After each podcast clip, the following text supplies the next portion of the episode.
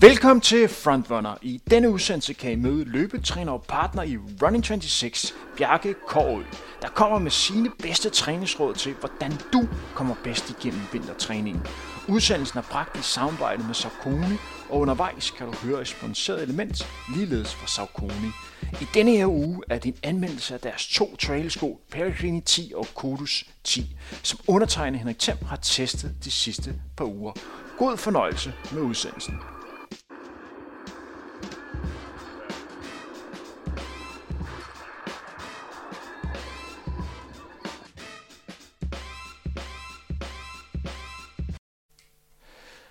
Velkommen til Frontrunner. Mit navn er Henrik Thiem. Det vi skal have fokus på i dag, det er en slags periode, hvor du virkelig bliver udfordret som løber, især i klima som det danske.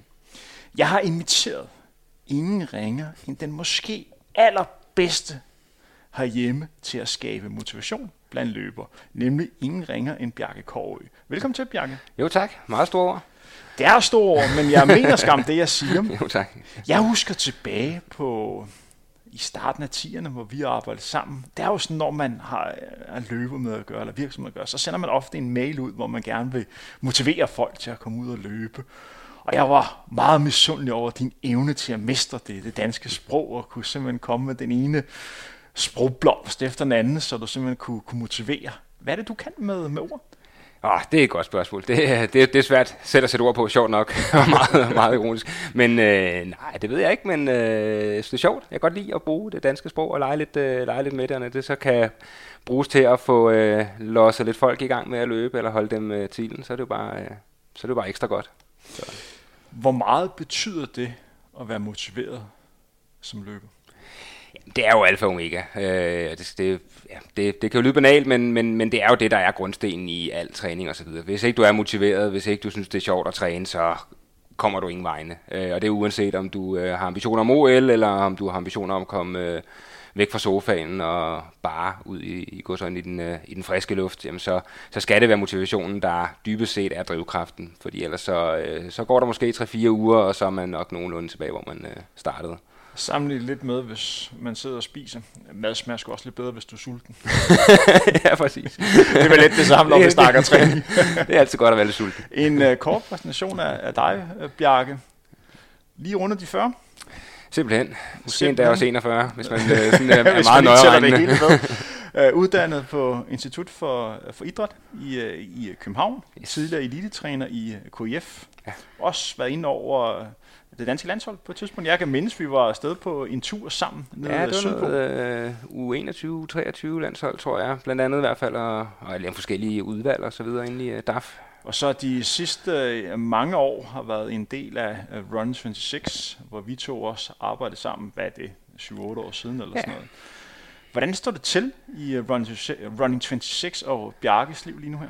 Jamen, øh, det er øh, på, på alle mulige øh, måder en, øh, en rutsjebanetur, kan man sige, her i 2020, som øh, sikkert for, for mange andre. Sådan privat går det, går det rigtig fint. Øh, gang i den med fire små børn, så bliver man jo holdt på, øh, holdt på stikkerne. Øh, forretningsmæssigt, øh, ja, der er 2020 jo nok, som, ja, igen, som for så mange andre, et, øh, et relativt udfordrende år, i hvert fald lige har skulle øh, retænke nogle ting og håndtere forskellige situationer hele tiden. Så det er jo klart arbejdsmæssigt, i og med at vi lever af at lave træningsforløb for virksomheder, hvor vi samler folk. Øh, det har været lidt svært inden for de begrænsninger og forbud, der nu, øh, der nu har været. Hvad er den største udfordring lige nu her? Er det motivation for løbere, fordi de ikke har et hovedmål at se frem til, fordi det er stadig usikkert, om de store løb bliver afviklet øh, i foråret 2021, eller al den her relevant om, at du kun må være 10 personer samlet et sted. Ja, for, for os arbejdsmæssigt er det klart mest forsamlingsforbud med, med de maks 10, fordi det, det lægger rigtig mange begrænsninger på, hvad vi kan lave. Vi har rigtig mange arrangementer, der bliver aflyst eller, eller udskudt. Øhm, for jeg oplever egentlig, at folk vil rigtig gerne ud og træne sammen og løbe sammen, og folk har også et behov for både det sociale og selvfølgelig sådan det, rent, øh, det rent fysiske i at, i at komme ud og røre sig. Så, så, så, så lysten og motivationen er der faktisk dybest set til at, til at gøre det. Men så er det klart, at der er rigtig mange, der, og det også, gælder også mig selv, øh, har slået og slås lidt med det der med, når der ikke rigtig er noget sådan helt konkret at træne hen imod, så skal man, så skal man være lidt skarpere i forhold til, hvad man, hvordan man prioriterer sin tid, eller, eller finde nogle andre målsætninger, som kan motivere en, fordi det igen, tilbage til starten, er, er det, der driver det, at man har et eller andet, der giver mening for en. Øh, fordi ellers så prioriterer man simpelthen noget andet, end at ud og træne. Som lytter af det her program sikkert er klar over, så har jeg også selv øh, virksomhed, som, som jeg træner en gang imellem. Og jeg har oplevet øh, nogle steder, at interessen, efterspørgselen for med på holdene faktisk var større end nogensinde, fordi folk i langt højere grad har brug for at være sociale med deres kollegaer. Har I oplevet lidt det samme? Helt klart, helt klart. Altså, jeg, tror, jeg tror lidt, det er sådan en tosidet øh, del, fordi at der også, jeg tror også meget, at det skyldes, at rigtig mange har haft glæde af coronaperioden på den måde, at det er simpelthen været anledning til, at de er kommet i gang med at træne. Øh, det har de ikke lige fået prioriteret før, eller fået gjort før.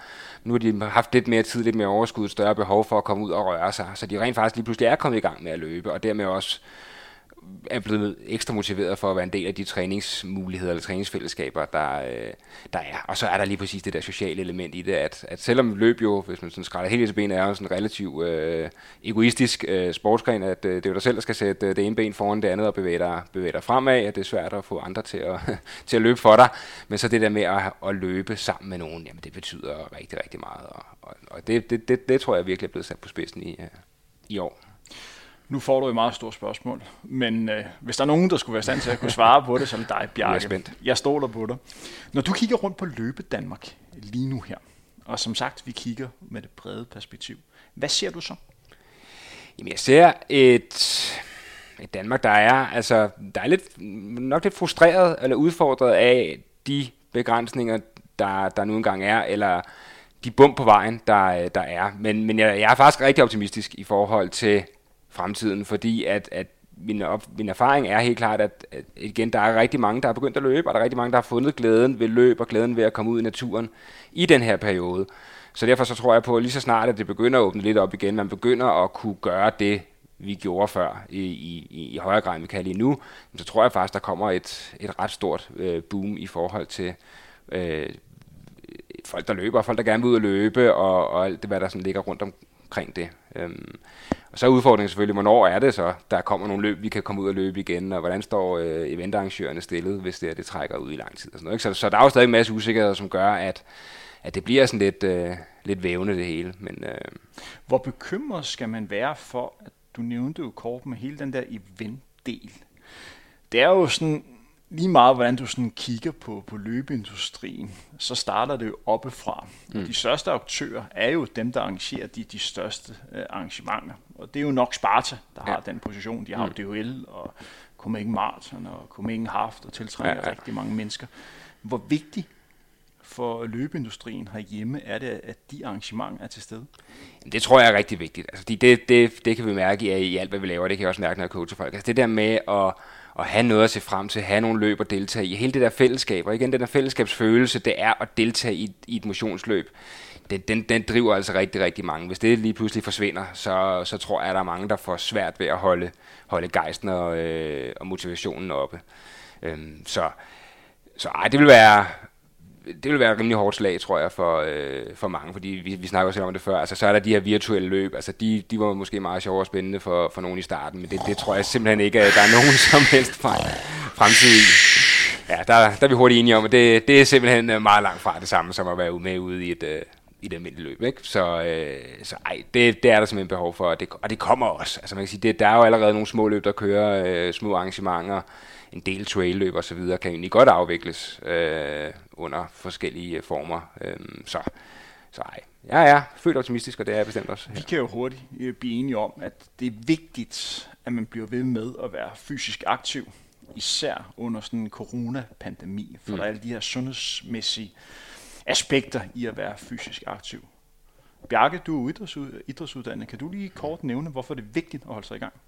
Jamen, der er mange. Der er, mange. Altså, der er jo både sådan, det kan man sige, det rent fysiske, og hvis man tager det op i det helt øh, store billede, jamen, så er der jo masse af de her øh, øh, sundhedsrelaterede øh, hvad hedder det, øh, samfundsmæssige udfordringer i forhold til, at vi oplever en, en kraftig stigning i, i fedme. Jeg, synes, jeg hørte lige her i går eller sådan noget med, at øh, det er sådan noget med halvdelen af den danske befolkning er, er overvægtige, og, og alle de kan sige, afledte udfordringer og sygdomme, der, der ligger i det med, med kredsløb og jamen, kraft og så videre, er jo en, en, en kæmpe stor byrde. Så der ligger også noget, et, et rigtig, rigtig stort sundhedsmæssigt øh, aspekt i det. Så er der også den mentale trivsel i det der med at, at være fysisk aktiv, komme ud og få noget blod rundt i kroppen, få frigjort nogle hormoner, som gør, at man simpelthen bare trives bedre og fungerer bedre, om det så er på arbejde eller, eller derhjemme. Øh, at så, så betyder det rigtig, rigtig meget det her med at være fysisk aktiv. Og det er sådan, så der sker lidt, jeg vil ikke sige et skred, men, men, men definitionen af, hvad det vil sige at være fysisk aktiv, bliver lidt bredere. Altså der er en, efterhånden en masse studier også, der viser, at,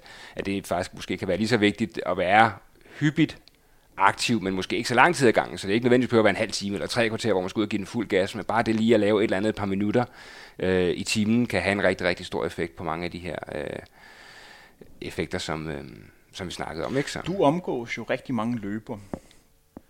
Hvis du får spørgsmål, hvad er det, man typisk løber efter lige nu her? Hvad er hovedårsagen blandt de løber, som du har med at gøre? Er det for at tabe sig? Er det for at løbe under tre timer på maraton? Er det for at kunne spise kage? Hvad er det, som, som du oplever? Hvad er det hyppigste? Det hyppigste? Jamen, jeg tror simpelthen, det er noget så øh, svævende som velvære. Altså for øh, rigtig mange af de folk, jeg løber med i hvert fald, de har en arbejdsdag lige nu, der er at sidde og glo ind i en skærm og have det ene videokald efter det andet. Og det, det trives de simpelthen ikke med. Der er, der er ingen aktivitet, der er ingen øh, luft, der er ikke noget, så de har simpelthen brug for at komme ud og røre sig. De har brug for at, at lige få noget ild til hjernen, de har brug for noget, få noget blod rundt i kroppen. Så, så det er sådan en, i forhold til alle, så føler de sig simpelthen bare drænet for energi, de føler sig trætte, de føler sig uoplagte.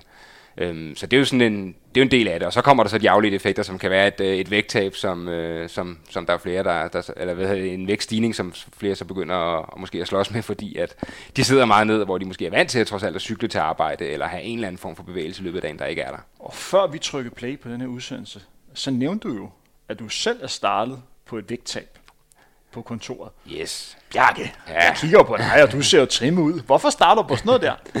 ja, jeg tror, at man har måske forskellige opfattelser af, hvad, hvad, hvad trimmet er. Men jeg siger, jeg vejer, og nok også, med at spørge, men jeg vejer jo noget mere, end da jeg var i, i rigtig god form. Og jeg har da også godt kunnet mærke her, hvor de her øh, forskellige mål, jeg havde, de, de forsvandt. Jamen, så forsvandt lige de der sidste 10-20% i skarpheden på, på træningen, og måske i tilvalg eller fravalg af, af kage og, og vin og så videre, at og så er det bare et behov for lige at, lige at føle, at øh, kroppen bliver lidt, øh, lidt skarpere igen og, og lidt mere trimmet. Og så er det selvfølgelig også et, et vedmål med nogle, nogle gode kolleger som, øh, som drivkraft i, i det. Så, øh, Men jeg kender dig, Bjarke. Du er en, en stedig mand. Må ikke du napper det vedmål? Det er jeg ret sikker på. Det er jeg ret sikker på. Det er klart, det er klart målet i hvert fald. Det skal nok. Hvis man kigger på din egen øh, løbetræning, du nævnte selv, at der har været nogle motivationsudfordringer. Men hvor meget får du selv løbet nu her? Jamen, jeg får egentlig løbet en del. Øh, jeg ligger og løber noget, der minder om 80-90 km om ugen. Altså, jeg er så også begunstiget af at arbejde med at løbe med folk, så, så en del af, af træningen, det er så løb med kunder. Så, så det er ikke sådan, at det er min egen træning, og med al respekt for, for de fleste af mine kunder, så er det jo heller ikke sådan, at øh, jeg er voldsomt presset til, øh, til de her fællestræninger altid, øh, eller kan i hvert fald styre, hvor, hvor hårdt presset er. Så, så rigtig meget af træning foregår med, med ret lav intensitet. Men vi er jo fuldstændig enige om, at du gør på samme måde, som jeg selv gør, for jeg løber også med, med folk en gang imellem, at når vi løber en kilometer lige meget, hvor langsomt vi løber rent pulsmæssigt i forhold til, hvad vi kan, så tæller vi det stadig med som en kilometer. Ja, det er jo, altså jeg, sige, det, jeg synes, alt tæller jo i en eller anden grad, og det giver jo helt sikkert en base, og det giver noget udholdenhed, og det giver jo også noget, noget motion. Ikke? Så, så det er jo sådan et samlet regnskab. Lige nu er, går jeg ikke så meget op i øh, lige præcis, hvor lang tid ligger jeg i hver zone, eller hvordan er fordelingen hen over ugen. Så det er jo meget lidt følge flowet til, til træningerne, og så løber jeg rigtig meget transport. Øh, altså løber til og fra kontoret, eller løber ud til en fælles træning videre for at prøve at få få lidt ekstra kilometer lagt ind, uden at øh, det vælter dagsprogrammet. Hvis du nu var træner for dig selv, ville du så være stolt over den måde, som du angreb træning på? Jeg vil sige, at øh, det var det var hederligt med plads til forbedringer. men det blev jo helt... Øh, men nu er der faktisk ved at blive sat et mål for 21 igen. Optimistisk omkring øh, udsigterne for 21, og så, så, så tuner vi lige lidt, øh, lidt ind. Altså, jeg er jo meget tilfreds med at ligge og løbe 90, 80-90 km om ugen. Det giver en rigtig god base, og jeg synes, min grundform er rigtig stærk. Men øh, lige at gå ud og banke mit livs maraton af, det sker ikke om, øh, det sker ikke om to uger, vel? Så, øh, så i forhold til, sådan, hvor, jeg, hvor jeg egentlig er her nu, og den løbeglæde, jeg har, og at jeg ikke er skadet, og jeg rent faktisk kan ligge og løbe stabilt øh, så meget, som, som jeg gør, altså det, det, det er jeg faktisk rigtig godt tilfreds med. Fordi årsagen til, at jeg, jeg spørger nu, fortæller dig en lille hemmelighed, som du bliver sagt til dig og vores, vores lytter. Det var for, var det sidste uge, og der var jeg rimelig stolt af, at jeg har nået sådan 90 km på ugen og tænkte, fuck ah. du er fandme kørende, mand. Yes. Det så. så kiggede jeg rent faktisk på, hvordan jeg havde forløbet de kilometer. Ja. Og så kunne jeg se, at jeg havde forløbet alle kilometer torsdag, fredag, lørdag og søndag. Ja, det er lige efter bogen. så, det var lige efter hvor jeg så tænkte, ah, Henrik, det var måske ikke lige det smarteste. så er det mand, der er helt smadret. Men øh, så kan gå. Men når vi kigger også på, på 2020, det må også være et mærkeligt år for dig, for du er vant til at rejse meget ud til alle de her løb. Ja. Altså, det må jo være helt vildt mærkeligt for dig. Ja, det er, det er bare på alle mulige måder et, et meget mærkeligt Og jeg savner jo også, altså, det er jo så fedt at være ude og mærke stemningen til løbende, deltage i løbende rundt omkring i verden, men også altså det er jo også meget det, vi lever af og, og drives af som træner. Det er jo også at dele de her fede oplevelser med vores kunder. Altså de folk, vi har trænet op til et løb, se dem gennemføre det, se den der glæde og stolthed, der er efter løbet med, at de har klaret det mål, de nu havde sat sig, de har gennemført det maraton eller halvmaraton, eller sat nye personer i kort, eller løbet deres første 10 km. Altså der er et eller andet helt specielt over den der sådan post-race stemning og, og følelse, og, og, og den kan du simpelthen ikke genskabe på en øh, træningstur i, øh, i dyrehaven eller, øh, eller et eller andet. Så det, altså hele det der, igen også fællesskabet omkring det, og alt det, der bliver bygget op omkring spændingen før løbet, ud og, og, og løbe, og så øh, fejre det hele bagefter. Det, Fordi den lykkefølelse, som løberne får her, det er jo det samme som løberen, der sætter verdenskort for. Det er jo det samme mm. endorfiner, der går rundt i kroppen. Det er, jo, det er jo fuldstændig ligegyldigt, ja. hvor, hvor god du er. Det er den samme fede øh, fornemmelse. Kan du ikke huske, hvad det, det sidste løb, du var til i udlandet? oh, det er et meget godt spørgsmål.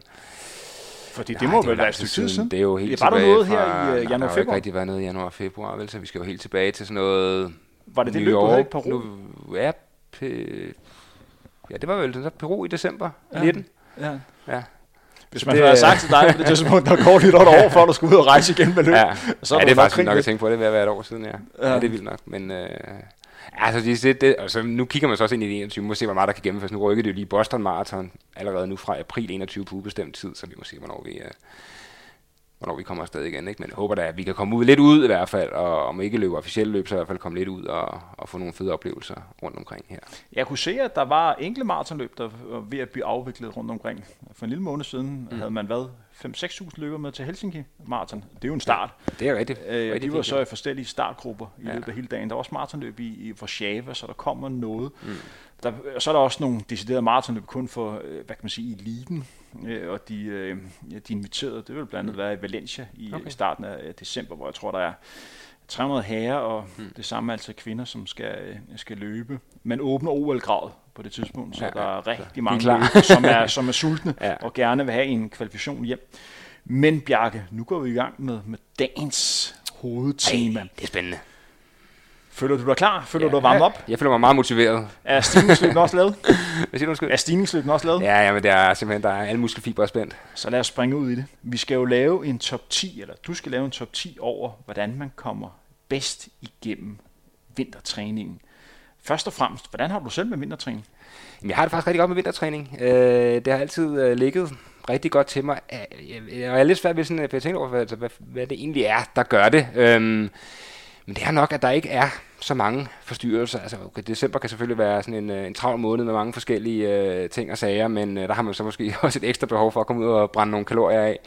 Øh, men ellers, øh, vi altså, har typisk ikke så mange rejser hen over vinteren. Øh, der er jo ikke så meget, altså, der er jo ikke så meget ferie og så videre. Som, altså, det er lidt nemmere at finde en fast rytme, hvor man har en eller anden rutine med at få løbet til og fra arbejde, eller have de her faste træningsrutiner med, at man løber tirsdag, torsdag og lørdag, eller hvad man nu gør. At det er nemmere at holde fast i det. Så jeg har faktisk altid, min bedste løb har altid været i marts, april. Det er sådan til det, det tidlige forår, fordi jeg faktisk plejer at komme, komme ret stærkt ud af vinteren. Det kan jeg godt lide. At... Hvor meget betyder det at have en, en god træningsperiode over vinteren? Jamen, det betyder rigtig, rigtig meget. Altså, man, det er jo sådan et, et, et lidt fortærsket øh, gammelt øh, motto, at øh, sommerens sejre vinde som vinteren. Øh, men, men der er alligevel noget rigtigt i det, at øh, jeg har jo rigtig mange gode eksempler skal ikke? På, på, på kunder, der øh, lige får prioriteret restitutionen lidt for højt hen over vinteren, og så øh, når vi kommer til marts-april, så vågner de pludselig op, og så skal den sætte med ind over nakken, fordi de skal være klar til Københavns Marathon i øh, maj eller et eller andet. Og så, så er det for sent, altså på... Øh, nok kan vi trylle og kan nogle tricks, men øh, det er ikke så super optimalt lige at have 4-6 uger til at træne op til et, øh, til et eller andet løb. Så, så den, den der lange, og det er jo dødssygt, men den der lange, stabile træningsindsats, det er den, der gør den helt store forskel. Så, så ved, at, ved at træne stabilt, og det kommer jeg også ind på, det er jo ikke fordi, man, man skal sætte verdensrekorder hele øh, vinteren igennem, eller ligge og presse citronen til det aller yderste, men, men det der med bare at få trænet stabilt og kontinuerligt og godt hen over hele vinteren, det gør det så meget nemmere og så meget sjovere at tune ind, når man så kommer hen og nærmer sig noget. Øh. Hvad er den største fejl, man kan lave over vinteren? Jamen det er jo simpelthen ikke at træne. og det, det, det finder jeg nok ikke nogen øh, store priser på at, at komme med den konklusion, men, men det er sådan helt klassisk det der med, at ah, det er lidt mørkt, og det er lidt koldt, og så får man ikke lige gjort noget. Øhm, så, så det der med at, at komme ud af rytmen, øh, det, det, det gør det rigtig, rigtig svært at komme ind i rytmen igen. Så nøglen er at holde sin få holde fast i sin træningsrytme. Der er så forskellige redskaber, hvor man sådan kan gøre det, hvor det er ikke nødvendigvis er at ligge og løbe lige så mange kilometer, eller lige så hårdt, som man gør om, om sommeren, men så kan man gøre nogle andre ting, som, som gør, at man faktisk holder kroppen rigtig, rigtig godt i gang. Når jeg snakker med, øh, med løber og mine egne sådan personlige erfaringer, jeg synes november er en hæslig løbemåde. det man sådan kan fornemme, at dagen bare bliver kortere, det bliver mere og mere mørkt, og det er mørkt, når du står op, og det er mørkt, når du er færdig for arbejde, og det regner hele tiden. Nu så sidder godt nok, og solen skinner, det lige før, ja, vi skulle uh, ud og løbe lidt, i stedet for at sidde og snakke her og komme ud og, og løbe på arm og fælde. Men det er bare, det er bare hårdt ja. at komme afsted, og man føler sig træt, og man føler sig uoplagt, og man tænker, tænker frem til, til næste løb, og så tænker man, det er jo først i næste år. Det er jo først til marts. Der er jo rigtig lang ja, tid. Det, det. det, er jo, det er jo først i 2021. Er jeg den eneste? nej, nej, nej, nej, slet ikke, slet ikke. Det, det, det oplever vi altid. Det er lige nu her, hvor vi lige skal også folk lidt ekstra hårdt i, uh, i rumpetten, ikke? Og, og være lidt ekstra, lidt ekstra skarpe på ting. Altså, det kommer også lidt an på, hvornår folk så har, igen år, i år meget atypisk, men normalt så har folk måske haft et stort mål, der har ligget i september, oktober, måske november. Så det er også vigtigt, at man lige har en lille periode, hvor man lige slapper lidt af, samler lidt motivation igen, lige får koblet lidt fra, og, og lige lade, lade, lad krop og hoved komme, øh, komme til hægterne, inden man så går i gang med at målrette træning lidt mere igen. Så, så det skal der være plads til. Og der skal også være plads til, kan man sige, at man i højere grad gør det humørstyret øh, og man, man lidt mere følger, øh, hvor man lige er henne, øh, henne på dagen i periode. Men så, så skal man simpelthen i gang igen, og det, det er der jo rigtig mange gode grunde til. Sit gode helbred selvfølgelig, sit overskud og sin, øh, sin energi i, øh, i hverdagen, men så også tanken omkring øh, 2021 og, og prøve simpelthen at gøre det lidt lettere og sjovere for sig selv. Bjarke, før vi starter med din top 10, så har jeg et sidste spørgsmål til dig. Hvor mange gange er du vågnet om morgenen, og så simpelthen tænkt, yes mand, nu skal jeg ud og løbe, og det skal være lige nu. Jamen, det sker jo simpelthen hver dag. Fordi, fordi jeg løb jo bare er så fedt og så lækkert og så dejligt. Der er jo ikke noget bedre, end at komme ud. Øh. Ej, øh, ej sådan er det jo øh, langt fra hver, øh, hver morgen. Man skal altid lige, øh, lige i gang, ikke? Men, øh, men igen, også nu bliver det jo øh, sådan, øh, de helt store øh, mottoers holdeplads, den her udsendelse. Men altså, man, har jo aldrig, man, man fortryder kun en løbetur, man ikke tager. Ikke? Altså, så altid, jeg ved jo altid efter, jeg har løbet en tur, hvor godt jeg har det. Øh, og den tilfredsstillelse ligger i at have gennemført det. Og det gør også, at så, så kommer man. Så er, det en af de, er det ikke en af de største misforståelser, der er, når vi snakker, når vi snakker løb? Fordi jeg har godt nok snakket med, med mange løbere, som undrer sig over, hvorfor de ikke har det sådan. Hvorfor de ikke vågner op om morgenen og bare tænker, yes, man, jeg skal ud og løbe som det første. Jeg har godt nok haft det meget, meget sjældent. Og jeg har, jeg har skulle løbe en del. Ja. Skal vi ikke konkludere, at det er sådan, der at være menneske. At jo, jo, det er de færreste, jo, jo. der sådan ligger med dynen, og det, og det er mørkt udenpå og tænker, yes, man, jeg skal ud og have det hårdt. og præcis, det er også, det er også rart at ligge og lige drikke en kop kaffe, ikke? Og se, se et eller andet uh, Godmorgen Danmark. det, det kan jo også noget, ikke? For det er vel der, man bliver udfordret allermest. Fordi når man først kommer i tåret, og når man kommer ja. afsted, så bliver det ofte meget bedre. Det er jo det. Det er jo lige præcis det her. Og det er jo tit, altså meget ofte så er det jo lige nærmest det første minut, der er overvindelsen. Altså når du er i gang, så, så kører det, og så, uh, så er det jo dejligt at løbe. Vi starter med vores top 10, Bjarke. Hvad har du på en 10. plads? Jamen der er, øh, jeg vil starte simpelthen bare lige op fra, det bliver sådan ikke nødvendigvis i, øh, i prioriteret række, for jeg vil faktisk starte, hvis det er okay, så kan jeg til at ja. starte med, med det vigtigste først. Ja. Øh, og, og det fordi det, det bygger egentlig sådan videre på, på der, hvor vi lige kommer fra nu. Og ja. det er jo motivationen, altså det er bare det, som er hele fundamentet for det. Så, så, så det er vigtigt, at man især i sådan en periode, som vi er inde i nu, at man i høj grad følger sit humør, følger de muligheder, der er. Lad være med at lade sig låse i, at man har en forventning om, at jeg skal løbe 80 km om ugen, og at det, der skal 24 km være i zone 3, og, og så videre. Fordi så, så, så får du hurtigt stresset dig selv, du får hurtigt sat nogle, nogle mål op, som bare giver for mange skuffelser, eller det bliver for, simpelthen bliver for stressende i en periode, hvor du helst ikke skal ligge og stresse over træning, hvor træningen meget gerne skulle have den stik modsatte effekt, at det bliver det her frirum, at det bliver noget, der løfter humøret, noget, der løfter din, øh, din energi i en hverdag, der måske er lidt grå, den er lidt mørk, den er lidt kold, du er lidt træt af corona øh, og så videre. Så det her med og, og ikke have alt for fastlåste rammer, men, men, men følge sig, hvad, hvad er det egentlig, jeg har lyst til øh, i dag? Er det at gå ud og give den fuld øh, gas? Er det at løbe en øh, hyggelig tur? Er det at gå en lang tur? Eller lave en anden form for fysisk aktivitet? Jamen så, øh, så, så langt hen ad vejen, lad det være, øh, være ens øh, rettesnor. For det, du tager udgangspunkt i her, det er jo øh, pulsbelastning fordi vi kan hurtigt blive enige om, at der er forskel på at ligge i en givende hastighed om vinteren hmm. og om sommeren. Yes. Og der er mange løbere, der laver den store fejl, at de typisk tænker tilbage på den dag om sommeren, hvor de var allerbedst kørende. Yes, yes, 20 grader, ikke? Øh, de korte shorts. Og fordi det er jo en helt anden verden, ja, ja. og det er derfor, det er godt at træne efter puls, hvor man nogenlunde kan kigge efter pulszonen. Det er vel det, du mener? Ja, præcis. Det der med at lytte til kroppen dybest set. Altså, lad være med at lade, lade, måske ikke engang øh, løbe så meget i pulsen, men, men bare lytte efter, hvordan har kroppen det. Altså, Øh, føler jeg mig hårdt presset, er det, er det let, og så synes jeg meget det med at gøre det, gøre det lejende, så måske om sommeren kan man godt have en tendens til, og så vil man gerne løbe sine 5 gange 1000 meter, eller man vil gerne løbe sine øh, øh, et eller andet fastlåst intervaller, eller sin normale tur på, på, på 12 km, men, men bryde lidt mere op og sige, så løber jeg hurtigt hen til lygtepælen, og så jogger jeg lidt videre, og så løber jeg hurtigt hen til toppen af bakken, og så jogger jeg lidt videre. Altså, så man, så man ikke ja, så man, så man lidt mere bare følger de muligheder, der nu er, og ens humør, øh, og frem for at, at kigge alt for meget på, på uret og kilometer og puls og tempo. Når du arbejder med, med løber, øh, hvad for en angivelse af, af træning bruger du? Bruger du tid, eller bruger du kilometer, eller bruger du puls?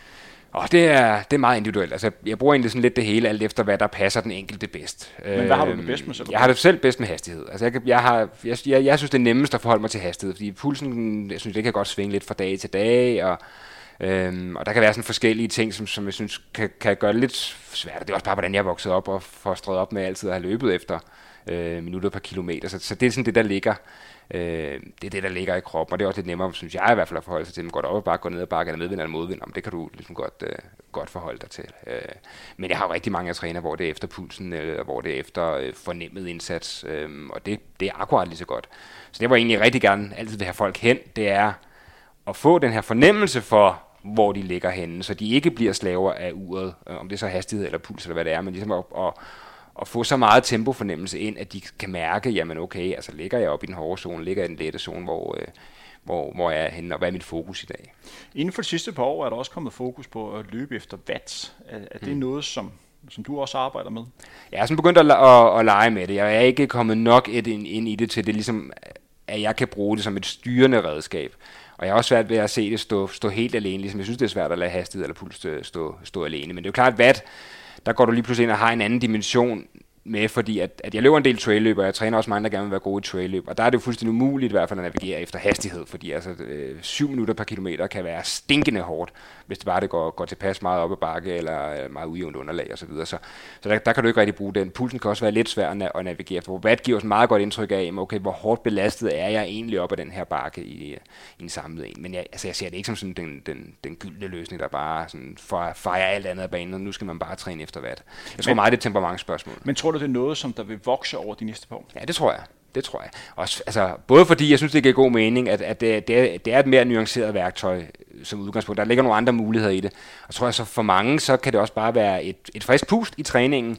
Altså nogle gange, så skal der ikke så meget øh, andet til en, en ny gadget eller en eller anden lidt nyt fokus, som kan give en helt ny træningsoplevelse og give en ny motivation i træningen. Så det at skifte fra puls til watt, kan egentlig være det, der måske lige giver sådan løftet til at sige, okay, så nu tager jeg lige fat igen. Og det er faktisk meget sjovt at ligge og lege lidt med at se min, øh, min vat rykke sig her, og, og hvor hårdt bliver, bliver jeg egentlig blastet, og hvordan kan, jeg, hvordan kan jeg bruge det i træning. Og så er det det, der giver noget motivation. Og så er det, det jo godt. Så er det jo kan godt. det ikke være en fordel over vinteren, at man har lidt mere fokus på minutter, for så man ikke bliver stiger sig så blind på den her hastighed, som mange løbere tendens til at tænke, puh, jeg kan ikke holde det samme hastighed, som jeg normalt plejer i, i juni måned. Jo, det synes jeg. Og, komme ud og løbe minutter. Helt sikkert, helt sikkert. Men igen det der med at gøre, altså skifte fokus, og så det gør, hvor kommer man fra, man er vant til, hvad, hvad er det, hvordan plejer man at arbejde hen over sommeren, og så gør det anderledes. Altså det der med, at man også giver sig selv øh, nogle nye udfordringer, eller lige præcis får, får et andet fokus. Så jeg bruger også selv rigtig meget minutter, eller... Øh, eller lignende i, i vintertræningen, netop for at frigøre lidt fra det her slaveri af tempo, og lige præcis kigge alt for meget på uret, så kan man jo til at bibe en gang i minuttet, og så kan man ligge og styre lidt ind efter det for eksempel, så man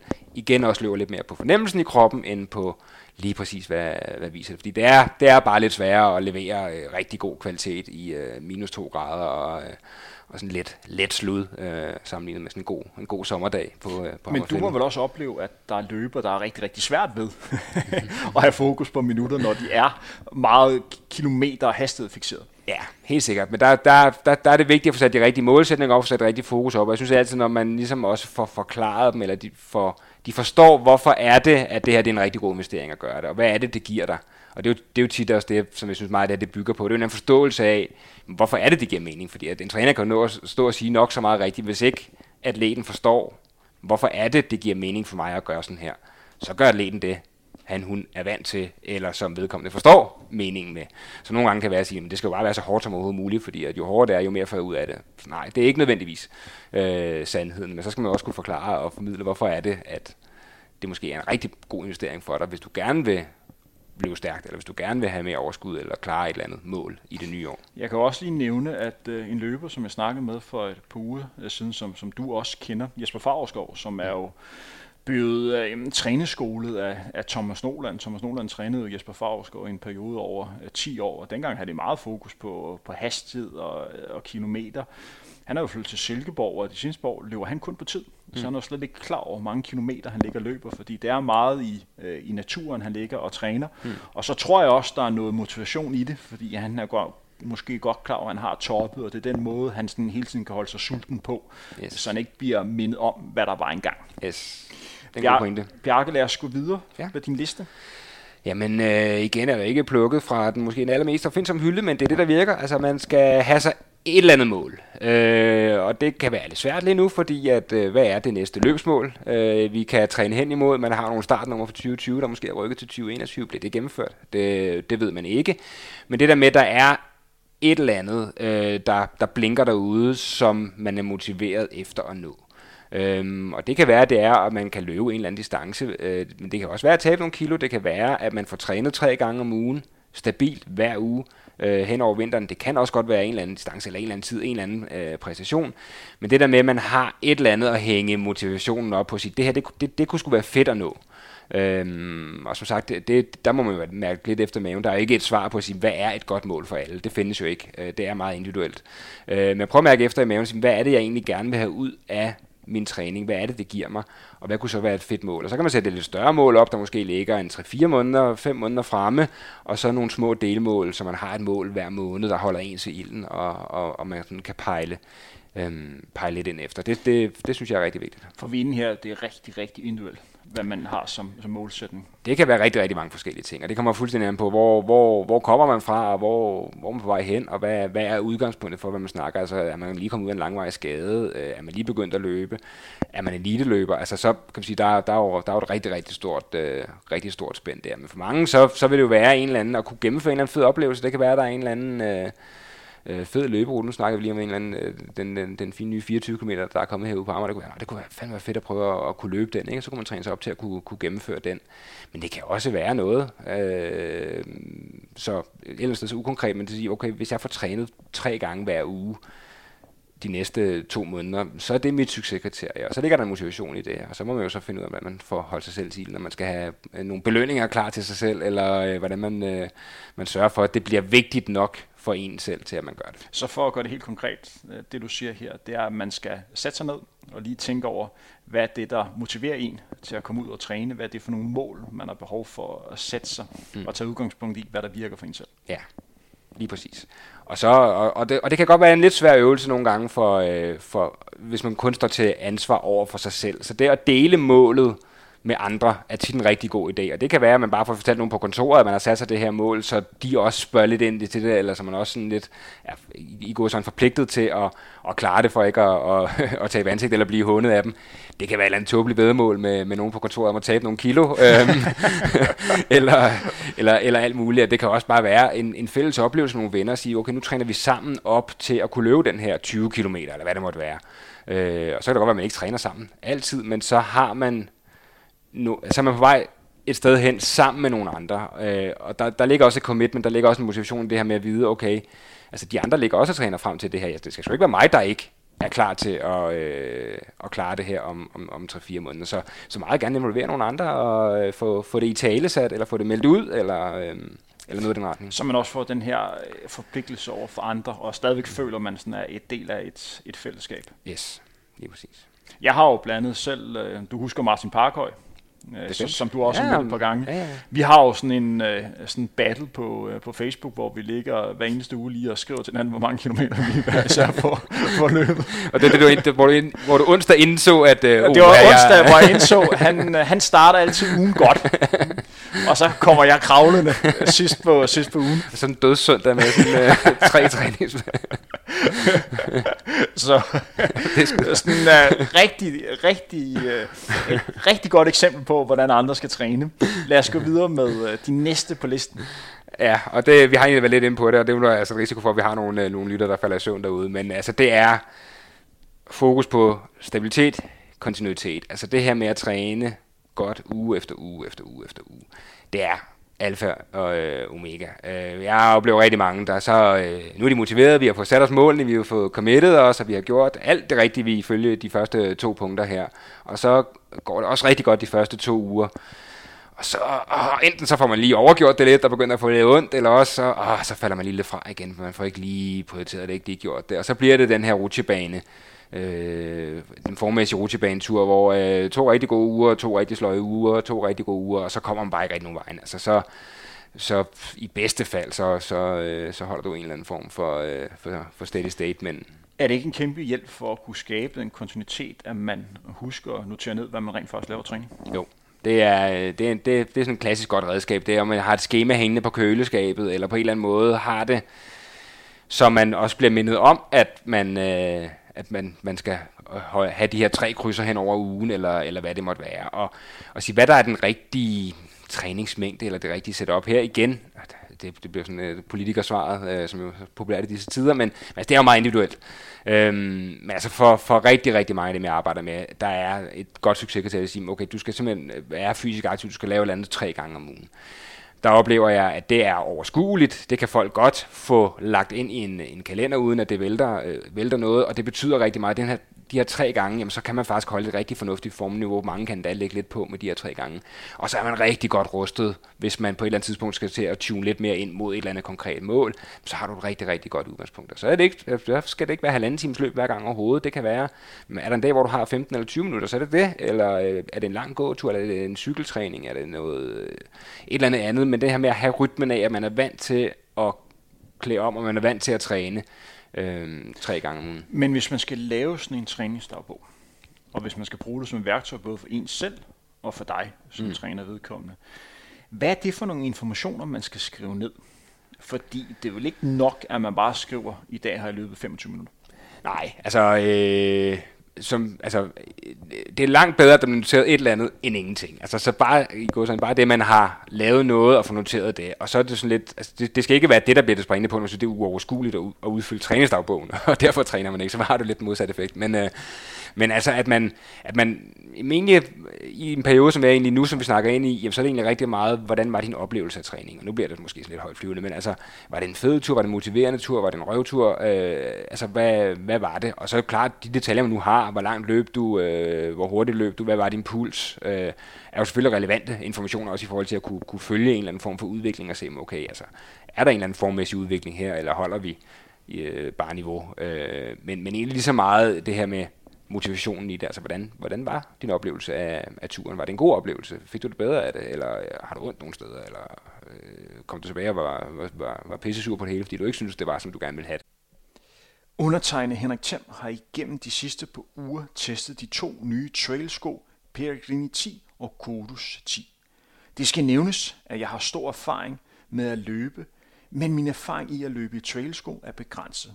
Så hør følgende anmeldelse ud fra det grundlag. Jeg prøver at inddrage trailløb så meget som muligt i min normale løberutiner. Det vil sige, at jeg har ikke ændret løbeområder, men mere løbestier. Den første model, vi skal, skal snakke om, er Pellegrini 10. Det er en behagelig løbesko at have på, og føles på mange måder lidt som en konkurrencesko. Jeg følte, jeg stod godt fast i underlaget, når jeg løb rundt. Hvilken er vigtigt for mig. Der var dog nogle udfordringer i meget mudret terræn. Det skal dog siges, at jeg efterfølgende har løbet de samme stier med normale løbesko, og der stod jeg markant dårligere fast. Så det er nok sådan, det skal være. Jeg vil helt sikkert løbe i de her sko igen, da jeg blev rigtig glad for dem. Den næste model er Kodus 10. Det her er en trailsko, hvor der er lidt mere støtte i skoen, og det kan man også mærke, når man løber. Jeg har løbet en del kilometer i skoene, også på asfaltstykker og krusstier, for at teste dem af på de underlag. Jeg føler, at de er meget behageligere på, og føler mig lige så sikker i den, som min anden model, som jeg snakkede om tidligere. Det er en meget solid sko, og på nogle måder minder den mig lidt om, dengang jeg spillede fodbold og havde fodboldstøvler på. Jeg føler mig ikke voldsomt øm i kroppen, når jeg har løbet i den naturen. Hvilket helt sikkert skyldes den gode stødabsorbering, og nok også det faktum, at skovstier er mindre belastende for kroppen end for eksempelvis asfalt. Jeg bliver også nødt til at nævne, at skoen føles lidt tung, når man løber i den. Hvilken især kunne mærkes, da jeg testede mig på asfalt. Men det skal naturligvis retfærdigvis sige, at skoen ikke er lavet til at løbe på asfalt. Men da man ofte ikke kan undgå asfaltstykker undervejs på en tur, vil jeg også have det element med i min anmeldelse. Generelt er jeg dog rigtig glad for skoen, men min favorit er helt klart Pellegrini 10-modellen. I den medfølgende præsentation af udsendelsen kan I se billeder af begge modeller. Nu tilbage til dagens snak med Bjarke Kårø. Ganges træning ugen nok, hvis du gerne vil løbe maraton for eksempel? Ja, det kan det godt være. Altså, det kommer meget ind på ambitionsniveauet. Men altså, jeg har trænet rigtig mange folk op til at komme rigtig fint igennem maraton på tre træninger Fordi vi er enige om, at hvis man træner tre gange om ugen, det kan godt lade sig gøre, men der er stor krav om, at hver pas skal sidde i skab. Ja, det, det, det, altså jeg vil sige, det største krav er faktisk, på det her punkt, kontinuiteten. Altså øh, tre træninger om ugen, hver anden eller tredje uge det er ikke nok. Altså, det kræver, at du træner det ret stabilt. Altså, der er selvfølgelig plads til en enkelt uge eller to, hvor man kan være syg eller være ude at rejse, eller andet, der, der, der lige øh, clasher lidt med, med det, men, men du skal have en rigtig stabil, god træningsindsats. Og så er det klart, så, så skal du også sørge for at træne effektivt. Det vil sige, du skal sørge for, at du får så meget ud af den tid, du træner som muligt. Og det med ikke være sagt, at man bare skal give den øh, 100% øh, gas hver gang, men at du ligesom træner med, med god variation, som jeg også kommer ind på øh, lidt, lidt senere. Så du, du skal tænke dig lidt mere om, hvad du gør. Men for mange, altså det er også mange, dem jeg arbejder med i hvert fald, der er det simpelthen det, der er realistisk at få ind i deres uge. Og så vil jeg hellere ligesom sige, så er det det, der er udgangspunktet, fordi det er realistisk, det bliver gjort, i stedet for at prøve at sætte et mål, der hedder fire eller fem træninger, eller seks træninger om ugen. Og så bliver det bare ikke gjort, og så bliver det sådan en, stress, øh, en stressfaktor, det bliver sådan en, nogle dårlige oplevelser, man sidder søndag og mangler sine øh, to-tre træningspas, og skal ud på sådan en, øh, et eller andet, hvor man så sidder søndag aften og egentlig er lidt utilfreds, selvom det faktisk har været en god uge, fordi man føler, man har misset noget. Nu ved jeg, at du kommer ind på det senere, men det giver mening, at vi sådan lige kort kommer ind på det her. Hvis vi tager udgangspunkt i de her tre træningspas, for vi kan hurtigt blive enige om, at hvis man gerne vil løbe maraton, så er det nok en god idé i løbet af weekenden, at man kommer ud på en lidt længere tur. Yes. Øh, fordi det er jo sådan hele fundamentet. Så på princippet har vi jo to træningspas tilbage, hvis vi siger, at den ene det skal være en gradvis øgning af en mængde tur. Mm. De to andre træningspas, der er vel fokus på noget intensiv. Yes. Og den sidste pas, noget tempo. Ja, altså jeg plejer egentlig sådan at dele det op og sige, at vi har en helt langsom træning, som typisk vil være weekendtræning, den lidt længere tur, hvor der er intensiteten simpelthen helt roligt. Det er ren fedtforbrænding, det er ren udholdenhed. Så har vi lige præcis det, man kan kalde konditionstræning. Man har den intensive træning, det vil typisk være nogle intervaller, eller, eller et eller andet, hvor man i hvert fald får, får, får pulsen godt op og får stimuleret den del af, den, den den del af, øhm, af kroppen. Og så den tredje træning, det er lidt sådan en, en mellemhård træning, øh, hvor det kommer også lidt an på, hvor hen er vi i træningsfasen. Altså er vi langt fra øh, maratonløbet, eller er vi tættere på maratonløbet. Men det vil, der vil jeg arbejde rigtig meget med nogle tempovariationer, ligge og lave noget, hvor man skifter lidt op og ned i intensitet. Så det er ikke, sådan, det er ikke super hårdt, det er heller ikke helt let, øh, men det, det indeholder egentlig nogle elementer af, af begge dele. Så man har, så man har ligesom haft dækket hele intensitetsspektret af, kan man sige, så man har den helt rolige træning, man har den, øh, den hårde træning, og så har man en træning, der sådan lidt bygger bro mellem de to. For langt de fleste, så passer det faktisk rigtig godt som grundstruktur. Og så er det, er det jo altid, man går ind for den enkelte person og drejer på nogle knapper og siger, okay, hvad er det, du har brug for? Det kan være nogen, der har en udholdenhed, der er helt i skoven og i en rigtig god kondition. Jamen, så vægter man det jo lidt mere over mod at få styrket udholdenheden. Det kan også være nogen, der er rigtig stærke. Øh, omvendt, og så vægter man det måske lidt anderledes. En ting, som der bliver diskuteret meget blandt trænere, og det har du sikkert også din, din erfaring om og holdning til, hvor langt skal den længste tur være? Hvor lang tid skal man være ude? Og hvad er tempoet, når man er ude og løbe den her lange søndagstur? Hvornår skal man løbe hurtigere i sit maratontempo, og hvornår skal man løbe langsommere i sit maratontempo, og øh, hvornår skal man løbe i sit maratontempo? Ja, det, er, det er svært at svare sådan helt kort og øh, super at sige på det, men altså sige, i forhold til, hvor lang skal den længste tur være, så det, vil jeg helst, der vil jeg faktisk normalt angive for, for, for de fleste i kilometer, men den angiver jeg faktisk næsten altid på tid, fordi med at sige, at den længste tur skal være 30 km for eksempel. Fordi vi er enige om, at en 30 km tur for en, der gerne vil løbe maraton, hvor maratontempoet, det må sige 6.00, mm. det er altså en halv lang tur. Det er en mega hård tur, og, og, og, og, og den smadrer simpelthen løberen alt, alt, alt for hårdt. Hej skat, øhm. jeg er hjemme i aften. det var super hyggeligt, hvis du lige... Uh, frokost, frokost, frokost når jeg ikke, og aftensmad bliver måske sådan lige til... og, og, altså, og, og, intentionen er jo god at sige, okay, det kunne være fedt at komme ud på 30 km, men altså, ja, det, tager jo, det kan jo godt tage en halv dag, og så er man fuldstændig smadret i to uger bagefter, det vil sige, at så ryger der rigtig meget træning uh, på den anden side af det. Så sådan rent fysiologisk uh, giver det simpelthen meget sjældent mening at gå ud og løbe for de løber, vi har med at gøre i hvert fald, uh, tre timer eller tre, tre og en halv time. Så er der et mentalt aspekt i det, som betyder noget. Så det der med, at man føler, at man har været i gang i lang tid, man føler, at man har været tæt på distance, så ens længste tur ikke er den halve distance fuld. Altså man kun har, i går, har løbet 21 km, øh, og man skal ud og løbe 42, fordi der ligger jo også et eller ligger rigtig meget mentalt i at løbe for eksempel øh, et maraton. Og det er jo sådan en opvejning, man må gøre. Men der kan man så lave nogle forskellige øh, snuptag, som gør, at man så måske starter med at cykle en time, og så løber man, så man har fornemmelsen af at være i gang lang tid, men ikke belaster kroppen så hårdt. Men det er egentlig altid plejer at have fokus på for, for folk, uden, det bliver ikke direkte svar, men, men det er at kigge hellere på, hvor meget har du trænet hen over hele ugen, frem for hvor lang eller hvor hård har den længste tur været. Fordi det er egentlig det, der betyder noget i sidste ende. Det er den samlede træningsmængde hen over ugen, hen over måneden, og ikke det enkelte træningspas. Fordi min erfaring er lige præcis det med, at så går folk ud og løber en 30 km tur, og så går der altså 10 dage, før de nærmest skal træne ordentligt igen. Og så kan det godt være isoleret, at det var rigtig godt for dem at få løbet den her 30 km tur, men det bragte dem ikke et bedre sted hen, fordi de så ikke kunne træne ordentligt i 10 dage bagefter.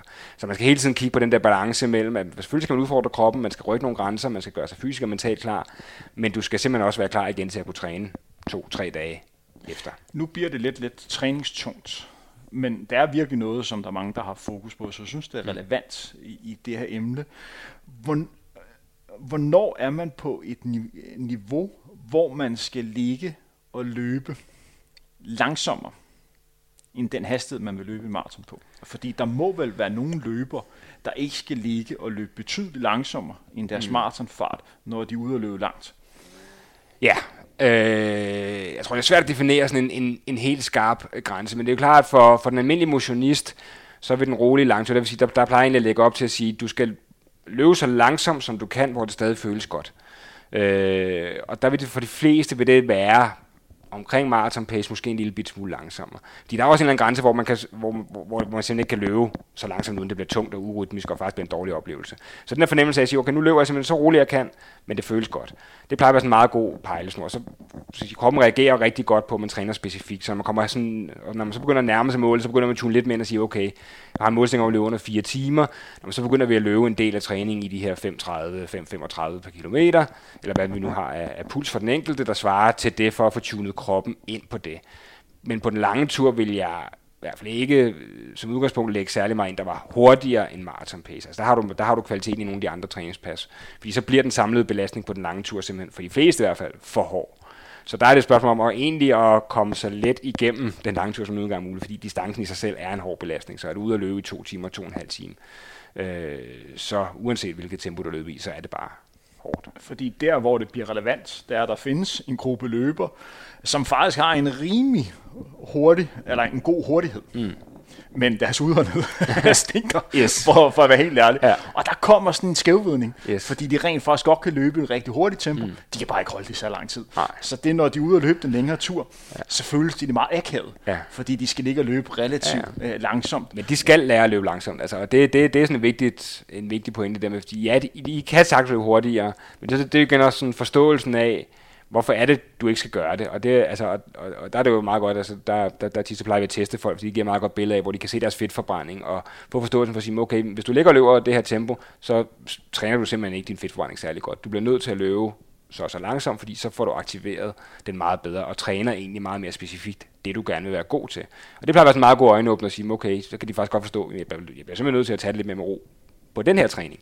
Det er så en afledt effekt, at det lige oplever lige pludselig, at de faktisk kommer igennem øh, den øh, længere tur med mere overskud. De har lige pludselig bedre energi og bedre ben, at de så skal løbe intensivt om tirsdagen, eller hvad det måtte være. Så, lige så bliver det sådan en, en dobbelt positiv effekt, at de faktisk får med ud af en enkelt træning og også bliver bedre klar. Kære løber, du skal lære at slappe lidt bedre af, når du ja. løber. Du, skal, du løber for hurtigt, du skal slappe lidt af. På noget træning i hvert fald. På noget træning. Jakke. Yes. Næste. Ja. Der er skrevet lav aftaler med dig selv, eller med nogle venner, eller nogle kolleger, eller din kalender. Altså det her med at prøve at sætte det lidt i system, plejer at være rigtig godt for, for mange. At man har en eller anden fast rutine med, at man tirsdag løber jeg om eftermiddagen, um, torsdag løber jeg om morgenen, og så har jeg den her søndagstur, eller hvad det må være. Fordi jo, jo fastere en ramme, du kan putte det ind i, jo nemmere er det også at prioritere dem. Så ved du ligesom, at når man, det er tirsdag klokken 17, at, øh, at jeg træner, det er så sammen med andre eller dig selv, men, men så ligger det i din kalender, så har du prioriteret tiden til det.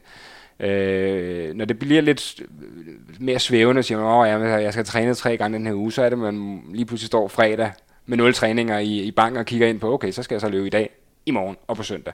Og så begynder det, ikke fordi man ikke kan gøre det, men så begynder du at have nogle problemer i forhold til den samlede belastning, restitution osv. Det var sjovt, som nogen kunne ekstra godt på mig. Jeg, jeg, kiggede, jeg, jeg stirrede ikke på dig på nogen måde, men, øh, men, men sådan ender det jo bare nogle gange, selv for de bedste. Ikke? Øh, så, øh, så man kan sige, det, og især her i juletiden, så kan det måske være nogen, der, øh, hvis man ikke lige har, har fået committet sig til det, så kan det godt være, at man øh, får prioriteret at varme jeg skal sige, varme gløggen op, i stedet for at varme kroppen op, ikke? Øh, og så, øh, så, så kommer man ikke rigtig så mange øh, andre vegne, end at man taber et vedmål i, i forhold til vægttab eller et eller andet. Det, det gider vi jo ikke. Så, så det der med at prøve at få lagt ind i nogle faste rammer, få igen noget commitment, øh, og også gerne over for andre, måske over for familien, jamen okay, men det er, det er tirsdag eftermiddag, der har jeg altså lige en time, hvor, hvor jeg træner. Så, så ligger det fast, og så er det også nemmere for alle dem omkring dig at forholde sig til, at du ikke lige pludselig, hvor fanden er far henne, og han, øh, han er måske ude at løbe. Lad os gå videre med øh, næste punkt. Den gav lidt sig selv. Ja, det gjorde den. Og det, øh, den næste her har vi egentlig allerede været inde på i forskellige ombæringer. Det er variation. Øh, jeg synes, det er rigtig, rigtig vigtigt, både for træningsudbyttet, i forhold til at få så meget ud af den tid, man nu investerer i at træne, men også i forhold til motivationen, i forhold til gejsten, at man varierer sin træning. Altså løber du altid den samme tur i det samme tempo, så har det en afstressende effekt. Du får lidt luft til, til hjernen, men det er ikke særlig effektivt i forhold til os at, forbedre din form, eller i hvert fald holde den, øh, holde den så godt ved lige som, øh, som overhovedet muligt. Så det her med hen over ugen, hvor vi lige lidt inde på det, at man kan have en intensiv dag, man kan have en moderat hård dag, man kan have en let dag, Øhm, men det kan også sagtens være, hvilke ruter man løber, man ikke altid bare løber den samme rute, den samme vej rundt, men at man, at man prøver at lave lidt forskellige variationer, fordi får man også opleve, at det giver noget nyt liv i træningen. Det giver sådan en, en anden gejst, og det gør også, at man ikke bliver alt for fastlåst øh, i sit løb. Har du et sted, Bjarke, hvor du bliver rigtig, rigtig glad hver eneste gang, du løber i det område? Det har jeg. Hmm, ja, altså jeg holder virkelig meget af at løbe til Svillehegn, altså jeg er lidt ked af ikke, jeg bor, jeg bor så tæt på det derovre. Men altså ellers, nu bor jeg selv på Frederiksberg, altså øh, Søndermarken og den vej ud, og ud omkring Valbyparken og sådan noget, det, det, der holder jeg rigtig meget af at, af at løbe. Bagsværsø. Bagsværsø, selvfølgelig. Jeg elsker yes. Bagsværsø. Ja. Jeg kan simpelthen ikke blive andet end glad, når jeg løber rundt om den her, den her dejlige sø. Fordi det er simpelthen, øh, det minder mig mm. om, hvordan tingene var på et tidspunkt. Ja, ja. Og det er bare sådan, der er bare skønt derude. Ja, men det der er meget sjovt med løb, ikke? Altså, der ligger så mange følelser, der ligger så mange minder i, i det at løbe rundt i forskellige områder. Så det med at have sit happy place, øh, have nogle steder, som giver en en god energi, så er det nogle gange bare en rigtig god investering, måske at bruge et kvarter på at køre derud, og så ved du bare, at du får en fed, fed tur, og du får virkelig øh, nogle ja, gode minder frem. Du får, du får, får noget godt humør banket, banket op, i stedet for øh, måske at tage øh, den øh, slagende tur øh, rundt, om, øh, rundt om blokken for, øh, for 38. gang øh, den her måned. Ikke? Og så, så kan det godt være, at det ikke lige giver helt samme lykkerus. Og der kan man være lidt udfordret om vinteren, når det er lidt mørkt, fordi så er der så nogle ruter, der ikke er så nemme at løbe på, især hvis man er glad for øh, naturen. Ja. Det minder mig om, at øh, jeg for et par år tilbage blev kontaktet af en avis, der vil have mig til at lave en top 5 over bedste steder, man kunne løbe i København, og det skulle være på en radius af 10 km fra, fra Rådhuspladsen. Mm. Og så gik jeg i gang. Jeg har jo en kæmpe kærlighed for, for Ammerfældet og Kalbodfældet. Yes. Jeg synes, det er super lækkert. Så det var en klar nummer et. Ja. Så gik jeg sådan en gang med den liste. Og så tænker jeg på, en af de ting, som jeg elsker allermest ved Kalbodfældet og Ammerfældet, det er, at jeg løber nogenlunde selv. Der er ikke så mange Så jeg tænkte, der, jeg kan simpelthen ikke have den på listen. fordi så får jeg jo alle derud. Nu er folk derude i forvejen, fordi nu er der kommet sådan en, en god sti derude, som også kan, kan løbe på. Øh, Aminoen kalder det. Så derfor kan jeg godt nævne den her podcast. Så den tog jeg ikke med på listen. Så, så Bare der, tælle lidt, lidt ned, ikke? Lidt altså, forfærdeligt at løbe derude. Forfærdeligt sted. Så der fik jeg, der fik jeg søerne ind ja. i stedet for. Der er så mange, der løber der i forvejen. Perfekt. Og du er selv helt træt af den efter alle årene i øh, Ja, jeg kan, og... jeg kan slet ikke løbe i søerne mere. Altså, jeg får det, øh, min krop begynder nærmest at ryste. altså, jeg har løbet der for meget. Ja, men det er også nogle af de der ting, der kan være, ikke? Altså, hvis man virkelig bare har tæsket rundt i et eller andet område, så har man måske også brug for lige at prøve at hun skal virkelig komme lidt væk. Hun skal virkelig være sød. Bjarke, næste punkt. Yes. Øh, jamen, jeg skal tage den med ro, og det tænker jeg, nu, nu vækker vi jo lytterne ud, ikke? Det er noget, folk kan forstå. Øh, Ja, men det her med ikke at ikke at stresse over at skulle nå det hele på den, øh, på den halve tid og tænke, at alle øh, træningspas skal gøre mig til verdensmester. Øhm, fordi det bliver både en hård belastning, og det bliver også en, øh, både fysisk og mental for, for stressende. Øhm, så det her med at have, have roen i det, og, og egentlig starte med det udgangspunkt, der hedder, at, altså, at, at al træning er bedre end ingen træning. Øh, så det, at jeg kommer ud og løber i dag, det er nærmest mit succeskriterie i, i, i første omgang. Så, og, og så bare øh, have roen i at løbe de her stille og rolige ture, komme ud og nyde det, eller være med at stresse over lige præcis, hvad er tempoet, øh, gør, det, gør, det lidt, gør det lidt lejende, og så have den der, finde, finde den gode rytme i det, og finde overskuddet og, og, øh, og glæden ved løbet. Øhm, og i hvert fald som det er lige nu, og så er det jo klart, når man begynder at nærme sig et eller andet hovedmål, man må sætte sig, jamen, så er det, at man begynder at tune lidt mere ind, så begynder man at, at målrette det hele mere. Men lige nu er det en rigtig god investering bare for, altså at få løbet nogle gode, rolige kilometer, få, øh, få den udholdenhedsbase bygget op. Det er også det, der tager længst tid hvor konditionen, altså de, de hårde intervaller, den maksimale iltoptagelse, det kan du, det kan du booste på, på relativt kort tid. Så også rent fysiologisk giver det god mening at, at få bygget en base nu med, med, med en rigtig god udholdenhed den gav også lidt sig selv. Lad os gå videre til yes. næste punkt.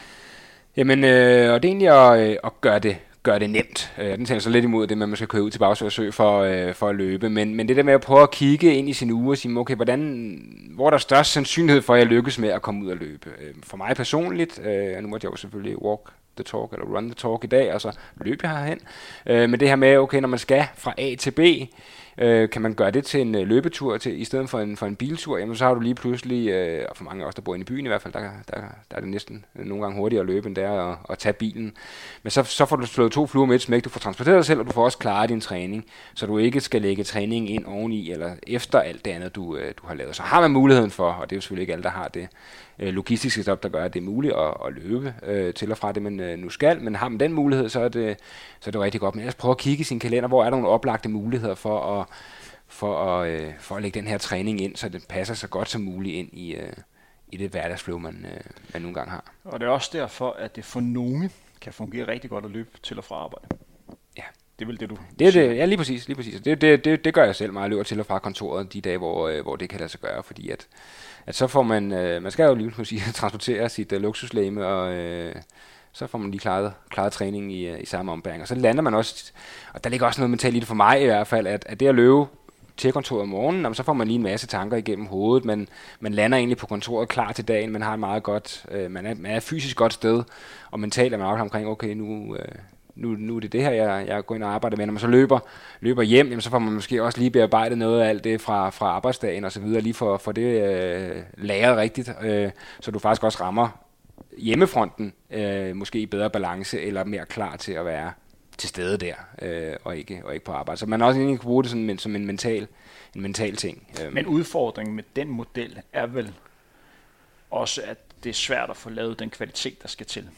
Fordi man yes. skal virkelig hange op, hvis man skal ud og løbe en spalder lige efter man er færdig med arbejde. Ja. På vej hjem. Ja, ja. Det, det, det bliver mere, kan man sige, den rolige, trans, det bliver transportkilometer. Typisk så har man også, lidt afhængig igen af hvilket setup man har, men så har du måske en computer øh, i tasken på ryggen, du har noget tøj eller et eller andet, så du løber jo ofte med en eller anden form for oppakning, og det er selvfølgelig ikke sådan fordrende for at levere dit livs øh, intervalpas. Så, så det vil være de rolige kilometer. Men det for mange kan det egentlig også være en meget god måde at få nogle flere kilometer i benene, fordi man får splittet det lidt mere op. Øh, nu har jeg 8 km eller 8,5 til, til, til kontoret, jamen så får jeg løbet der om morgenen, og så løber jeg det igen om eftermiddagen. Så har jeg bare fået løbet 17 km den dag, men det har ikke føltes som en 17 km tur. Øhm, så, så på den måde kan man sige, så kan man også få splittet træning op på en, på en lidt anden måde. Og jeg kan også nævne, at nu kommer jeg til at referere til en person, som jeg har nævnt tidligere den udsendelse, men Martin Parker, jeg ved, du kan, kan tage det. Han vandt jo Copenhagen Marathon med at træne frem og tilbage på sit, uh, sit arbejde inde i Danske Bank, og ja. købe også uh, hus ud med det mål, at der skulle maksimalt være 10 km til hans arbejde. ja. Og så satte han sådan en uh, kurve, og sådan, havde han på forhånd lidt fjernet Vestegnen, der kunne Martin Parker ikke selv sætte sig på. Så det endte så i Sjælland hvor det ja. passede, at han kunne, kunne løbe ind. Så han løb til og fra på arbejde. Mm. Det sjove med Martin, det er, og det er min der respekt for, for Martin, det var, at på et tidspunkt skulle han på barsel. Og øh, man kan godt argumentere for, at han havde en periode nu her, med, fordi han også havde en hjemgående øh, kone, at han måske havde lidt mere tid til at træne. Det vil de fleste tænke. Men Martin havde rent faktisk svært ved at overskue det. Mm. Lige pludselig, for han tænkte, hvordan fanden skal jeg have tid til at træne, mand? ja. altså, hvor det tidligere så hed træning kl. 6, og så træning kl. 5, så lige pludselig skulle han finde ud af at træne på nye tidspunkter. Ja. Og det viser bare, hvor meget den her kontinuitet, og hvor meget ved, okay, nu skal jeg bare arbejde, jeg løber derhen, ja. hvor vigtigt det er. For han kunne lige pludselig ikke finde ud af det, Nej. så man bare havde rigtig meget ja, men det er jo, altså det er ellers lige efter bogen, ikke? fordi vi er, og det, det, det, det, det, det er jo også sjovt, det oplever jeg også, det har jeg også oplevet for mig selv, det der med, at man ikke er, altså så når man bliver hævet ud af den faste, vanlige rytme, så det der med at omstille sig også, derfor jeg tror jeg tit, jeg faktisk ikke træner lige så godt om sommeren som om vinteren, fordi om sommeren, der er bare alt muligt andet, og så er det svært at have den der rytme, Vi, vi er jo vanemennesker på rigtig mange måder, ikke? Så, så igen tilbage til det der med, jo mere man kan sætte en, i en eller anden form for nogenlunde fast struktur, jo nemmere er det også at eksekvere på det. Vi nærmer os de to sidste råd. Jamen det går da jo simpelthen så godt. Øh, det sidste er, der er simpelthen valgt at skrive øh, sikkerhed som overskrift, fordi at øh, nu går vi vinteren i møde, og øh, det kan jo være lidt øh, udfordrende at løbe derud. Det kan jo være, at der kommer noget is, øh, og det er mørkt, så der ligger også noget, at man ikke, øh, altså det tager også lige sådan toppen af udbyttet af en løbetur, som bliver kørt ned af en bil eller en cykel på, øh, på, øh, på vejen, ikke? Så, så noget med at, øh, så have nogle, øh, have nogle gode sko, der, der måske har lidt ekstra øh, grip, hvis det er lidt, øh, lidt glat. Man har noget selvlysende øh, refleks øh, på, på sit tøj, så man kan blive set osv. Så, videre. så det her med egentlig også at sørge for, at de ydre omstændigheder er med til at sikre, at det bliver en god løbeoplevelse. Så, der, så, så, der er der forskellige sikkerhedsmæssige aspekter i, i det. Så er der måske nogen, der, har, der, der godt kan lide at hoppe på et løbebånd, så giver det lidt mere sig selv. Der behøver man ikke, der behøver du hverken trailsko eller, eller refleksvest. det kunne være offensivt. så kommer man meget op i sikkerhed i hvert fald. Ja, det, det er måske lige at tage den et, ja. en enkelt trit for langt. Det men, kan jo ske, hvis man sætter tempoet højt op. ja, når man lige skal... Prøve verdensrekord pace. Ja, men, øh, men nej, for jeg oplever faktisk mange, hvor, hvor det ender med at være det, der gør, at det ikke får løbet, det er, ah, men det er jo også lidt glat, eller ah, men jeg er også, øh, det er også så mørkt, og så videre. Øhm, en pandelampe, øh, synes jeg bare skal åbne op for nogle rigtig fede træningsoplevelser. Øh, ved at komme, ved, har mulighed for at komme ud i naturen og løbe med en pandelampe, så er det faktisk en helt anden og ret fantastisk oplevelse. Og, og igen det der med, at man er sig selv, så er du virkelig bare dig selv, der er inde i den her lyskejle, og, og, øh, og det øjeblik, hvor der ikke er så meget, der, der forstyrrer dig, det gør også, at tankerne kan få lov til at arbejde på en helt anden øh, måde, og det giver sådan en helt anden, ja, en helt anden oplevelse. Så, så tænk lidt over en pandelampe, et eller andet øh, reflekstøj og nogle, nogle gode sko, så fjerner man i hvert fald nogle af de barriere, der kunne være, øh, som jeg oplever for, at folk ikke lige får trænet sig. Ah, men... Nu er vi ved at nå til dagens sidste gode råd. Bjarke, har du en top 10, eller øh, har du en nummer 10 på listen? Jamen, øh, det er jo så simpelthen blevet at, øh, at følge, de ni, øh, følge de ni første råd slavisk. Det er jo også godt. Det, er jo, øh, det må næsten være det bedste råd. Øhm, nej, altså jeg vil egentlig sige, at, at øh, det kunne også være oplagt at sige for, for, for os, der sidder her, at det med at, øh, at hyre en coach kunne være en, være en god idé, men, øh, og det er egentlig ikke bare for at, øh, for at sidde og promovere mig selv, eller promovere dig overhovedet. Øh, der er rigtig mange dygtige trænere derude. Så, men, men, men for nogen, altså slås man lidt med det her med at få motiveret sig til at træne, så kan det altså være en rigtig god idé at, at få noget hjælp udefra. Øhm, fordi det med igen at stå lidt til regnskab over for nogen, eller være committed over for nogen i forhold til en proces, og nogle gange ligger du også en investering i det, men rent faktisk skal måske betale nogle penge for, øh, at få noget, få noget hjælp og få noget vejledning, jamen så kan det faktisk være det, der i hvert fald lige den første måned måske, gør, at man kommer ind i den gode rytme, kommer ind i den gode vane, får noget support og siger, okay, jeg har de her udfordringer, det er det her, der driller øh, hvad fanden, hvad, hvad gør jeg ved det? Og så kan der være forskellige knapper, man kan dreje på for at forvente en måske negativ oplevelse eller en udfordring til noget konstruktivt og noget, der bliver, der bliver positivt. Fordi en af de store fordele ved at have tilknyttet en træner, det er, at du kan spare om forskellige ting. Og øh, ofte er den oplevelse, at det hjælper på løber og høre, at det er normalt at føle, mm. at det er hårdt at komme ja. ud og træne i november måned. Ja. Det er normalt at have motivationsudfordringer, mm. når ens hovedmål bliver aflyst. Og vi er jo også vant til at snakke om de her motivationsudfordringer, og ved, hvad der nogenlunde virker på forskellige typer øh, løber. Mm. Og det er meget vigtigt sådan at finde ud af, hvad der virker for dig. Fordi du er specielt, og det handler om, at du skal blive den bedste udgave af dig. Yes. Og til syvende og sidst, hovedpunktet for det, vi har snakket om i dag, skal vi kort resumere det op? Det handler om at være motiveret. Ja, det, det er det, der falder tilbage på i, øh, i sidste ende, og det, det, det, bliver, det bliver simpelthen den samme sang, øh, samme sang igen. Øh, og mærke efter og finde ud af, hvad er, det, hvad er det, der motiverer mig, og det er det, der skal definere alle de andre punkter. Fordi hvis man lige øh, har mod på måske at lytte igennem igen, efter man har gjort sådan nogle refleksioner og gjort nogle tanker omkring, hvad er det der motiverer mig, og så prøve at sætte de andre punkter i relief til det dybest set at sige, okay, hvordan passer det så ind i forhold til der, hvor jeg gerne vil hen, eller hvad det er, jeg gerne vil have ud af det. Og så tror jeg, man kan, godt kan finde sin, øh, sin vej rundt omkring, fordi tolkningen af de enkelte punkter kan være ret forskellig fra person til person, alt efter hvor det er, man er henne, og hvor det er, man gerne vil hen. Bjarke, vi er nået til vejs ende. Jeg vil gerne sige tak, fordi du havde lyst til at komme ind og, og snakke om vintertræning og komme med dine 10 gode råd, eller det bliver så 9, og så en opsummering på den sidste, til hvordan man kommer bedst muligt igennem den her vinterperiode, som, som kan være barsk for, for mange løber. Du har jo sagt, at det er der, hvor du har din, din force, men yes. det er der, hvor at løber som regel bliver, bliver udfordret. Jeg håber, at jeg lytter derude og har fået nogle konkrete råd, som I kan tage med i jeres egen træning til at, at blive bedre. Tak fordi I hørte med. Det her var Frontrunner. Mit navn er Henrik Thiem. Vi høres ved igen inden længe.